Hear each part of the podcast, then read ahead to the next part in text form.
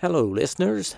As an enhancement to your listening experience, I am now going to present these archive episodes unedited in their entirety, which includes all of my afterthoughts.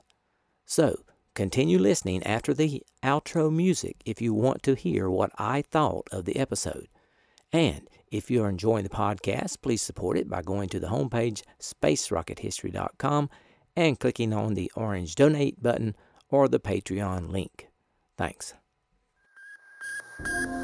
We choose to go to the moon in this decade and do the other things, not because they are easy, but because they are hard. Godspeed, John Glenn. Roger, zero G, and I feel fine. Getting my feet out. Okay, I'm out.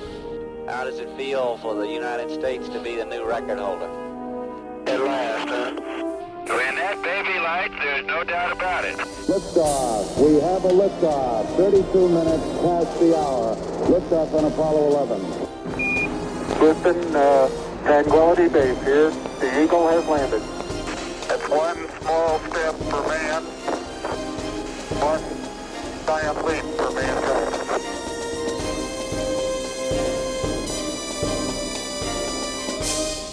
Hello and welcome. This is Michael Annis, and you're listening to episode 216 of the Space Rocket History Podcast. And now, Apollo 11 Transposition, Docking, and Extraction. We ended last week's episode after the Saturn V third stage boosted the stack into a very long, extended ellipse around Earth, the apogee of which was beyond the Moon's orbit. This trajectory was arranged in such a way that the Moon would gravitationally intervene and cause the spacecraft to loop around its far side. Now, having left the vicinity of Earth, it was time to begin the procedure for the Apollo 11 Command and Service Module separation from the third stage. Apollo 11, uh, this is Houston. For your information, we expect the maneuver to separation attitude to begin at uh, 3 plus 05 plus 03 and to be completed at uh, plus 09 plus 20. Uh, separation at 3 plus 15 plus 00. This is Apollo Control. The velocity falling off now. Immediately after shutdown, we're showing 34,000 uh, feet per second now, but the altitude uh, building 512 nautical miles. Apollo 11, this is Houston. All the booster functions are proceeding normally. The sequencing is in good shape, and it doesn't look like they're having any problems at all. Over. Roger. Uh, This is Apollo Control, and we're showing orbital weight now 138,892.9 pounds. Inside the command module, it was time to play musical chairs, switching seats for the transposition and docking maneuver. Collins would fly the maneuver from the left couch, with Armstrong moving to the center and Aldrin on the far right. This was the moment Collins had been practicing for over the last seven years.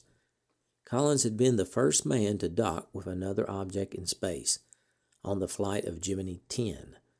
This was Collins' first chance to get his hands on the controls of Apollo 11, and he was looking forward to it, even if it was nothing like flying a jet fighter or the small Gemini capsule. The command module left hand controller moved the ship forward and backward and rolled it right and left. The right hand controller could turn the ship end over end. Collins' first task was to separate the command and service module from the Saturn and proceed away from it at a safe distance. Then turn around and face it. The slower he made the turn, the less fuel it would cost. However, Collins did not want to turn around too slowly because he did not want the third stage and the lunar module behind him to be out of sight any longer than necessary. In the simulator, Collins worked out a compromise which involved separating at a relative velocity of only one half a mile per hour, and then, after 15 seconds, starting the 180 degree turn at a rate of 2 degrees per second. Slow, deliberate work which would bring the Saturn into view in a minute or so, while he coasted out some 75 feet. He would fly it manually, except he would ask the computer to help him with the turnaround to keep the proper rate of turn going. But before Collins could do anything, the S4B third stage had to move to the correct attitude where the sun would be shining on the lunar module. The S4B has completed its maneuver to separation attitude. At 3 hours 11 minutes into the mission, velocity 26,314 feet per second. Distance from Earth 3,140 nautical miles. The S4B is reported in a stable attitude for this separation. Rates are less than one-tenth of a foot per second in all axes. One minute to separation. Apollo 11, this is Houston. Uh, your go for separation. Uh, our system's recommendation is uh, arm both pyro buses, over. Okay, Pyro B coming armed. Uh, my intent is to use uh, bottle primary one as per the checklist, therefore I just turned day on. Oh, Roger, we concur with the logic. When the time came, Collins hit the button that detonated the explosives between the spacecraft and the third stage adapter. Then, with his left hand, he pushed the small left hand control handle forward. Thrusters mounted around the periphery of the service module fired, and the crew felt a barely perceptible thrust as they moved away from the third stage. The conical adapter atop the third stage then split into four segments and opened like the petals of a flower to reveal the lunar module. We're awaiting confirmation of separation. We confirm the separation here on the ground. When the panel instruments told Collins he had the proper speed, he relaxed his hand and the thrusting ceased. Now they coasted for a few seconds, and then Collins started a pitch up maneuver by rotating his right wrist upward. When the motion seemed established, Collins took his right hand off the stick and pushed the PRO Pro button on the computer keyboard. Pro meant that the computer should proceed with what it had been told to do. But for some reason, the computer balked, and Collins had to hit Pro a couple of times to make it continue to turn around. In the process, it was firing thrusters unnecessarily as the motion stopped and started, and Collins was perplexed and disgusted by it. By the time they finally got turned around, the command module had drifted at least 100 feet from the Saturn, and it was going to cost more fuel to get it back. In addition, the gadget, which kept track of their speed relative to the Saturn, was reading a preposterous number. So Collins really did not know how fast he was moving, although his eyeballs told him he was drifting away from the Saturn ever so slowly. So Collins took a guess at it and thrust it forward with his left hand, holding the craft steady with his right hand. As they closed, Collins could see the lunar module nestled in its container atop the third stage like a mechanical tarantula crouched in its hole. Its one black eye peered malevolently at him. It was the drogue, into which he must insert the probe. Now I want to pause the docking for a quick explanation of how the probe and drogue worked. At the apex of the command module was the docking probe, an intricate device that could capture the lunar lander and connect the two ships. If you ignored the three struts that moved the docking probe in and out, the finished product looked like a stainless steel baton. The head could swivel to compensate for a misaligned target and on contact with the lander's mating cone, three claws would spring out to latch the probe into the cone. Then it drew the lander inward until the mating rings on the two vehicles touched. Then a circle of latches snapped in place, and the two ships were locked together in a solid embrace. The amazing thing was that this whole intricate mechanism could be removed probe, mating cone, and all with the turn of a crank. The resulting hole was the tunnel the astronauts used to enter the lunar lander. The unsung hero behind this piece of techno jewelry was a North American landing gear specialist named Dusty Rhodes.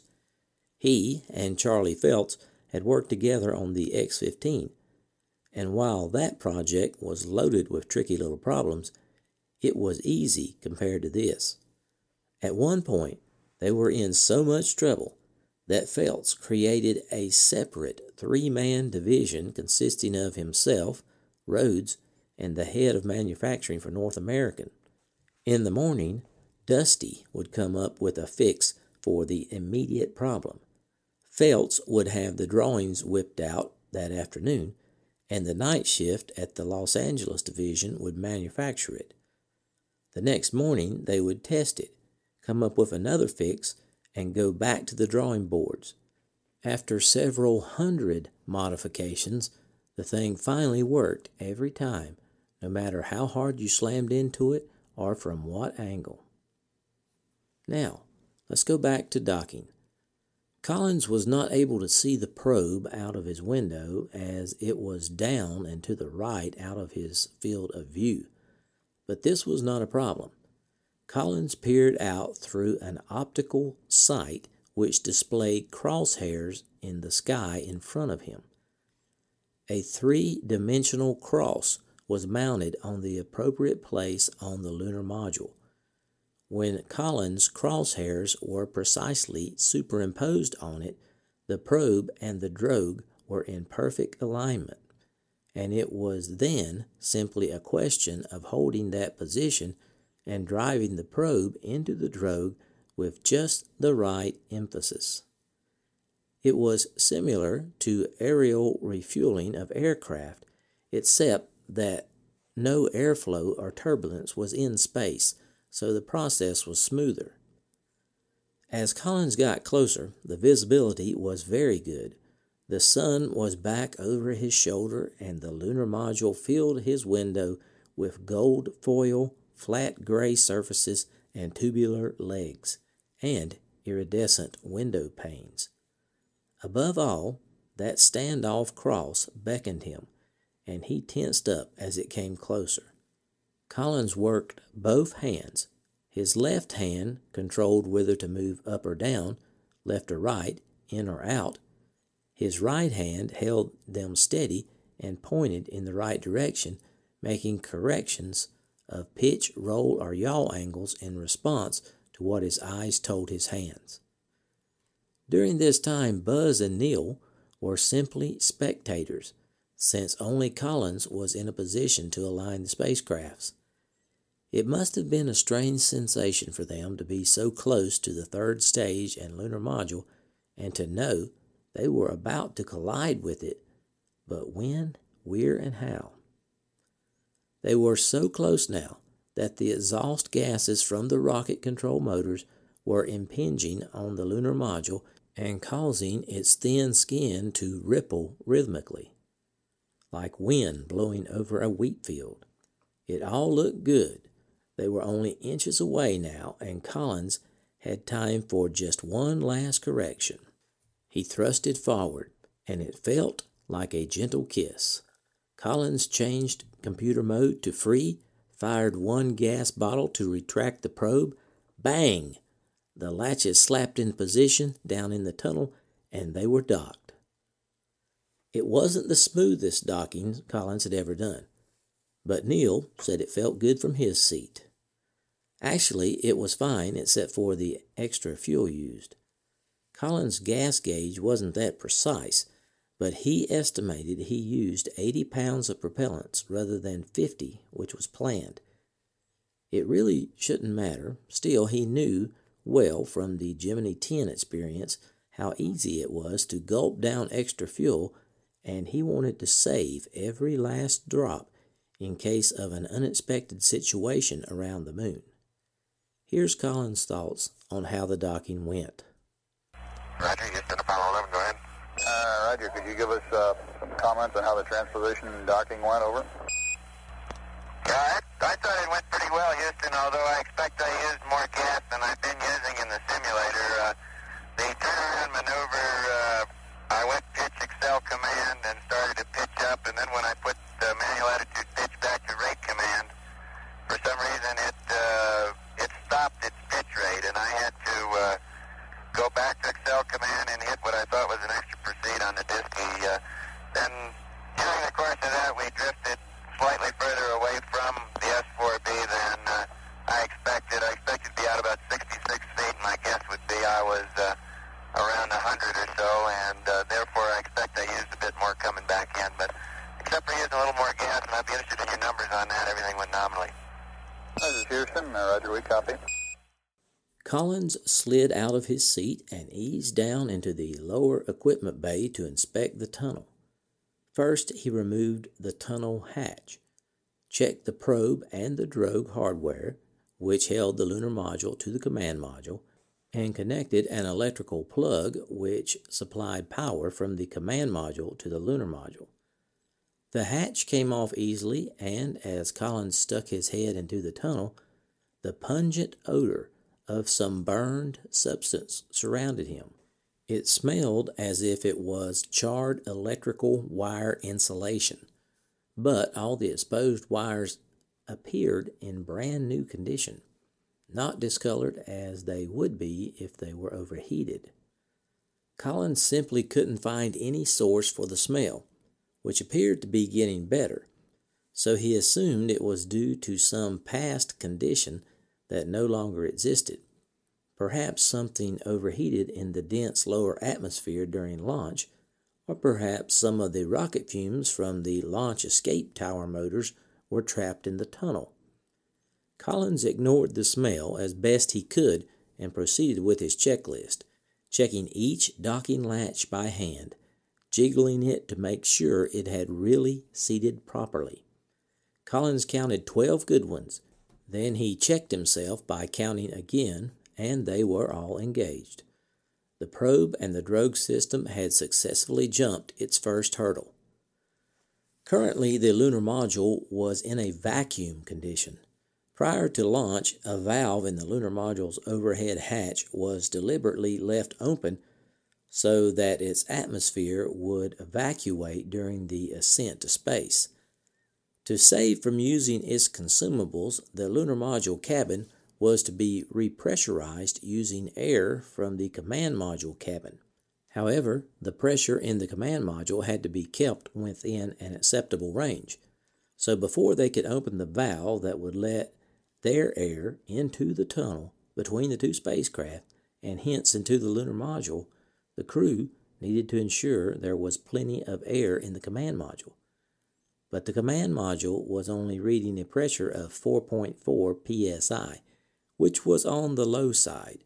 So, with Mission Control's approval, the astronauts used additional oxygen to bring the command module up to 5 psi and then continued the equalization procedure with the lunar module. Now let's move on to extraction. At T plus 4 hours 17 minutes, it was time to separate the lander, command module, and service module from the third stage. Collins detonated the explosive bolts holding the lander to the third stage, and that booster was cast adrift like the others. Houston, we're ready for LEM ejection. Uh, Roger, go for LEM ejection. Thank you.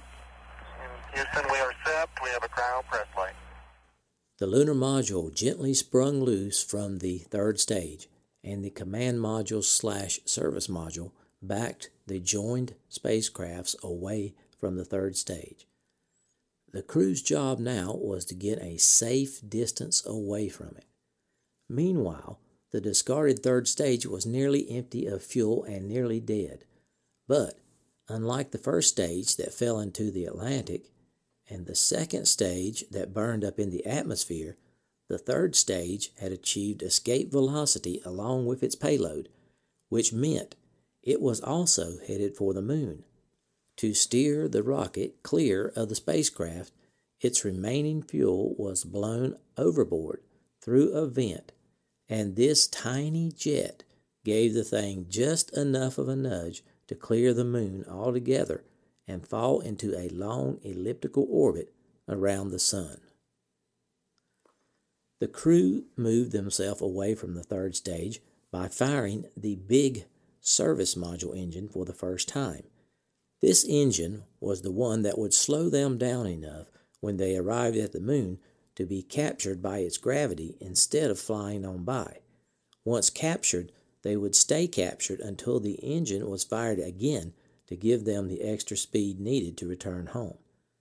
All their equipment was important, but this engine was vital, obviously and dramatically so, and they were eager to have a look at it.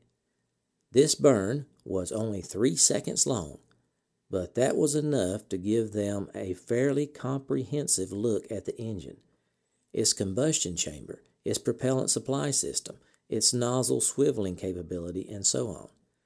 Since it produced 20,000 pounds of thrust and their combined vehicle weighed 100,000 pounds, when it lit, it gave them only a slight boot in the behind, one fifth of a G, but it was a reassuring feeling nonetheless. In the three brief seconds it fired, all looked good to the crew, and the ground confirmed that their telemetry information revealed no flaws. Now they really were on the way to the moon. 11 uh, Houston, your systems are looking good. We're standing by for the burn.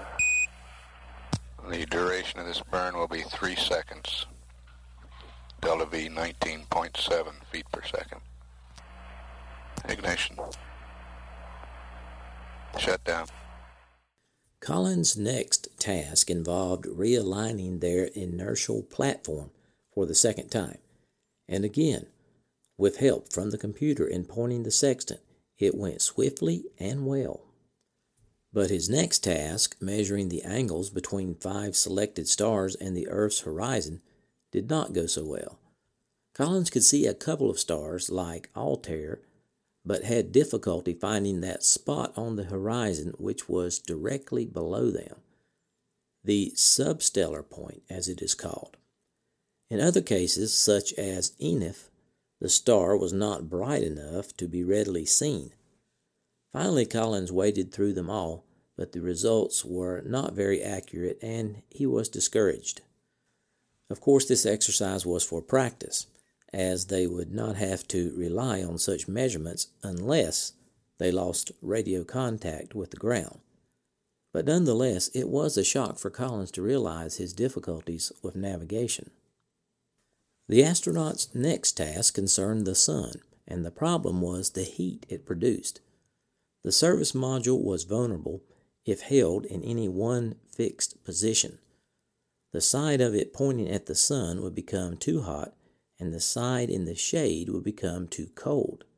Too hot meant propellant tank pressures rising dangerously high. Too cold meant radiators freezing.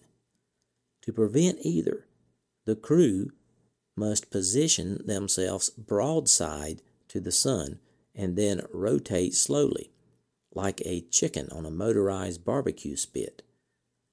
This is easier said than done, though, as it requires a very precise sequence of computer assisted thruster firings to achieve a pure roll motion.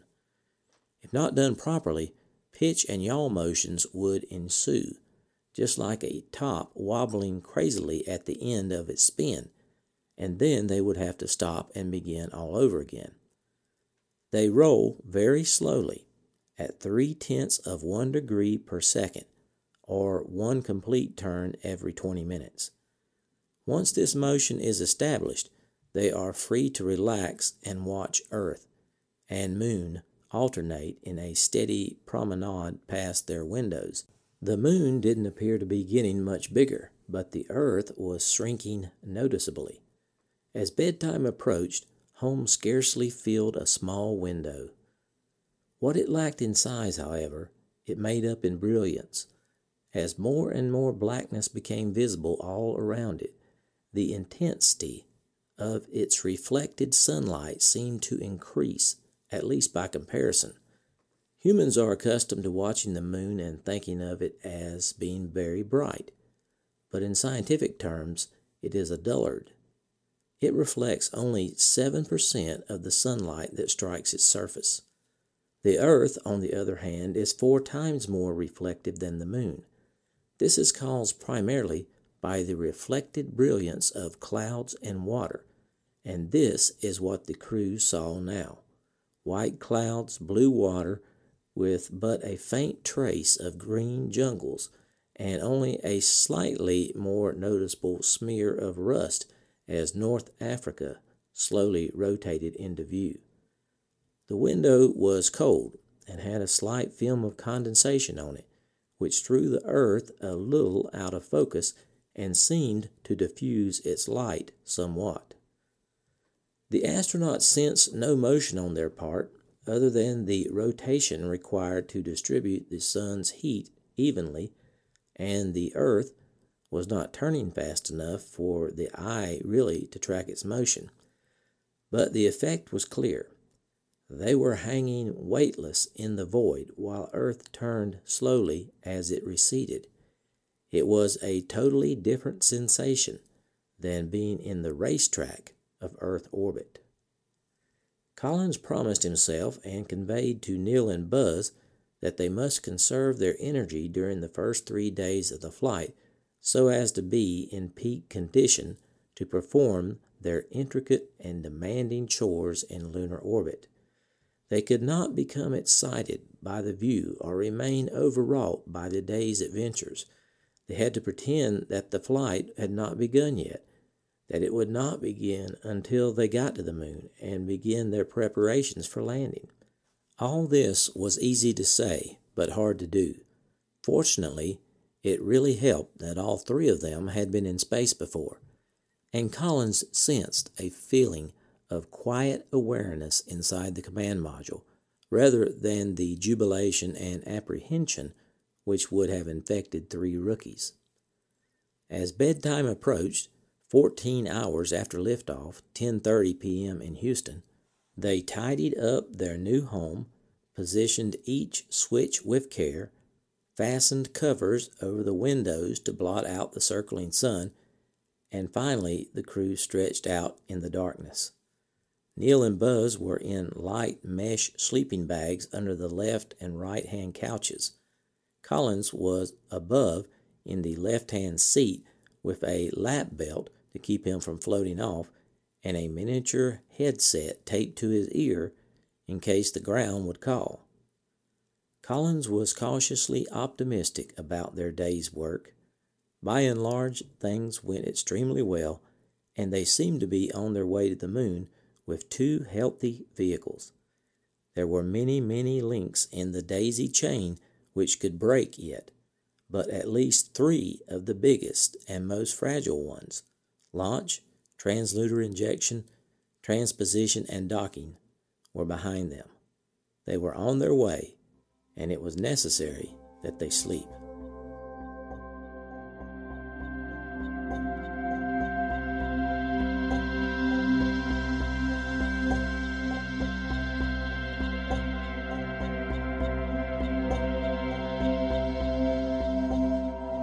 Salutations from the foothills of North Carolina. This is Michael Annis, your host, and I wanted to say thanks for listening to episode 216 of the Space Rocket History Podcast, entitled Apollo 11 Transposition, Docking, and Extraction. Hope you enjoyed this episode. I surely did. It was a pleasure to bring it to you. I want to give a big shout out to all my long-time listeners. Thanks for staying subscribed, and extend a warm welcome to my new listeners. I'm glad you're here. Make sure you sign up for the email list and connect with me on Twitter and Facebook. You can do all that as well as download every single episode of the podcast on the homepage, spacerockethistory.com. Today, we salute the most popular donor level and that is Apollo. There are 60 donors so far. Apollo donors give $50 or more during the calendar year. Thank you for your continued support, Apollo donors. Had a, several afterthoughts about this week's episode. First, I want to give a shout out to Mike Collins and his fantastic book, Carrying the Fire An Astronaut's Journey. Used that quite extensively on this episode. The mission planners really crammed a lot of stuff into the first day, but of course, that's the way it had to work. They, they put in launch, translunar injection, transposition, docking, extraction, and separation from the third stage. Now, the astronauts are in the long coast uphill against the Earth's gravity, and then once they get to the top, it'll be downhill with the moon's gravity pulling stronger at them. This is the time all three astronauts wanted to rest, take it easy, and not exert themselves. They want to save themselves for the moon so they'll be at their peak when they're at the moon. Will they be able to do that? We will find out. It is fantastic to have the first landing mission go so smoothly. Hardly a hitch, just a few minor things that were not enough to stop the mission. For instance, the computer glitch that Collins encountered when he pressed the PRO button, the proceed button. He had to use it twice, and as a result, some fuel was wasted because it the first time he used it, it stopped the turnaround too soon, and by using thrusters to stop it, and then it had to restart and use thrusters to turn it some more, and then stopped. And then, of course, he went out. He drifted too far ahead, 100 feet ahead of the lunar module. So, you know, I think he did a pretty good job of uh, taking care of the problem there, though. So that that my hats off to Collins. He did a good job. They have uh, now have two good spacecraft, and it's looking very good for a moon landing. Now, I have a bonus clip that I have been trying to get work in since the launch and this one is uh, Deke Slayton. Slayton was asked how he selects the crew for each mission. And we have talked about this question before, and I thought it would be interesting to hear it straight from the person's mouth. So here is Deke answering the question. The tens of thousands of persons who have made a contribution to this flight of Apollo 11 consider Deke Slayton David Schoumacher reports from because Cape Kennedy. of a heart condition, Donald Slayton, one of the original seven Mercury astronauts, has never been able to come closer to flight than this. But Deke, as everyone calls him, has had as much impact on the space program as any of his non-grounded fellow pilots. For not only does he supervise their training, but he makes the crew assignments. There are certain bureaucratic procedures which supposedly determine which astronaut flies when, but insiders agree it is really Slayton who makes the decision. Well, there isn't any great magic to it. Uh, we select people for the program, of course, and at that time is what I consider the real selection. And then we go through a preliminary training period of about 18 months to uh, get people up to the point where you're ready to assign them to missions. And at that point, it is just a function of assigning them. It's not really going through some magic process of ranking everybody from 1 to 50 and taking the top three off for this flight and the next three for this one, etc. We have to have about six crews for the lunar program that are essentially all identical, and any one of which can do the same job, and we think we do have. And uh, which one ends up on any particular mission, in some cases, ends up being more chance than anything else. But uh, we have to play the game for this upcoming mission, for example. The prime crew has to be ready to fly it. The backup crew has to be ready to fly it. And if for some reason we don't make it on this shot, uh, then we've got to have another set of crews ready to try it on another one and another set beyond that, you see. So uh, they've all got to be ready to do the job and capable of it, and we think they are. What about within the crew, the individual assignments? Uh, there again, in general, of course, we take our most experienced people as the commander and our lesser experienced ones as the uh, command module pilots and the uh, pilots. That's kind of the logic there. Slayton fought being grounded in 1962, argued then and now that the physical requirements were too rigid, and his heart could stand the strain despite the extra sound it makes as it beats. I was pretty upset about it, obviously, because that's what I came in for was to fly. But on the other hand, uh, it's been a real great program, and I figured if I could contribute anything to it uh, in any capacity, why, that's the thing I wanted to do. And so I guess I'm a, about as close to it as I can get without flying, which is all I can ask for at this point. I sure don't know of anything else I'd rather be doing anyway. Do you still entertain the hope that in some status you may get a, a space flight at some day? Oh, I keep hoping. I think playing the probability game, I obviously have to admit it's not too high. I'm getting older every year like everybody else, and uh, I'm sure this particular heart thing is something I've probably had all my life, and it isn't going to get any better or any worse, but it's always going to be a question mark. And I figure my best chance is one of these days they'll decide, gee, we ought to fly somebody that's a little abnormal just to see what happens in space so you can send your grandmother up next year or something. That'll be my chance. Thank you, Deke. And try not to worry. I think you're going to get a flight. Okay, I posted some pictures and the audio for this episode on the webpage spacerockethistory.com. I hope you check that out. I was very pleased to receive several new donations to support the podcast over the past week. Jim B. from England earned his rocket emoji. Christoph L. pledged on Patreon at the Soyuz level. James D. pledged on Patreon at the Apollo level. Phoebe D. pledged on Patreon at the Apollo level. Marie D. pledged on Patreon at the Vostok level. And Isaac P. pledged on Patreon at the Vostok level. Thank you so much. So that brings the total number of Patreons to 126. That is just 24 short of the goal of 150 before the end of the year. Now, our overall donors for the year have reached 212, with a goal of reaching 300. For those of you who are enjoying the content provided here and have not donated yet in 2017, please consider supporting the podcast if you are financially able.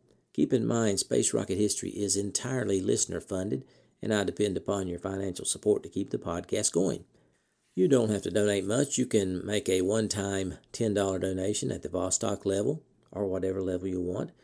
Or you can sign up with Patreon for a $1 donation per month, sort of like a voluntary subscription. Just go to the homepage and click on one of the links on the top right side of the page and begin your support of the Space Rocket History podcast. For those of you who already donated for 2017, I certainly appreciate it. I have some of those Orion desk model kits to give out. The model is of an Orion spacecraft, service module, and solar arrays. It is made out of card stock. It's paper. To assemble, you just push out the pre cut parts and fold them together. To select a winner, I gave every donor a number from 1 to 212 I put the range in Google's random number generator and got the number 159. Donor number 159 is Brian Bertrand. Brian, if you would email me, Mike at spacerockethistory.com, and tell me your address, and I will mail this out to you. I still have a few more of these models. It looks like two or three, maybe, that we can continue to give out. So we'll do that again next week. I was pleased to see the podcast receive two new five star ratings on iTunes over the past week. I would like to thank Carter W. Gill and Anonymous for uh, writing those reviews and giving me the all important five star ratings. I certainly do appreciate you taking the time to do that. Thank you so much. I want to encourage everyone to share the podcast. Feel free to link the homepage or a particular episode on all social media. This is the end of content for this episode. You're welcome to stay and listen to my off topic thoughts if you want. Thanks for sticking around, folks. Hope you enjoyed that episode. Next week, we will continue with Apollo 11 through cislunar space. Last week, I gave you the top 10 countries for downloads for the month of June. This week, I have countries 11 through 20. So this is 11 through 20 for the most downloads in the month of June. Number 11, New Zealand. 12, Sweden. 13, Italy moves up. 14, Ireland moves up. 15 Norway, 16 Switzerland, 17 Austria, 18 Spain, 19 Finland, and 20 South Africa. Would like to give a big shout out to all my listeners in countries 11 through 20. Thank you for listening. Okay, that's about all I have for this week. I will try to get episode 217 up by next Thursday. So long for now.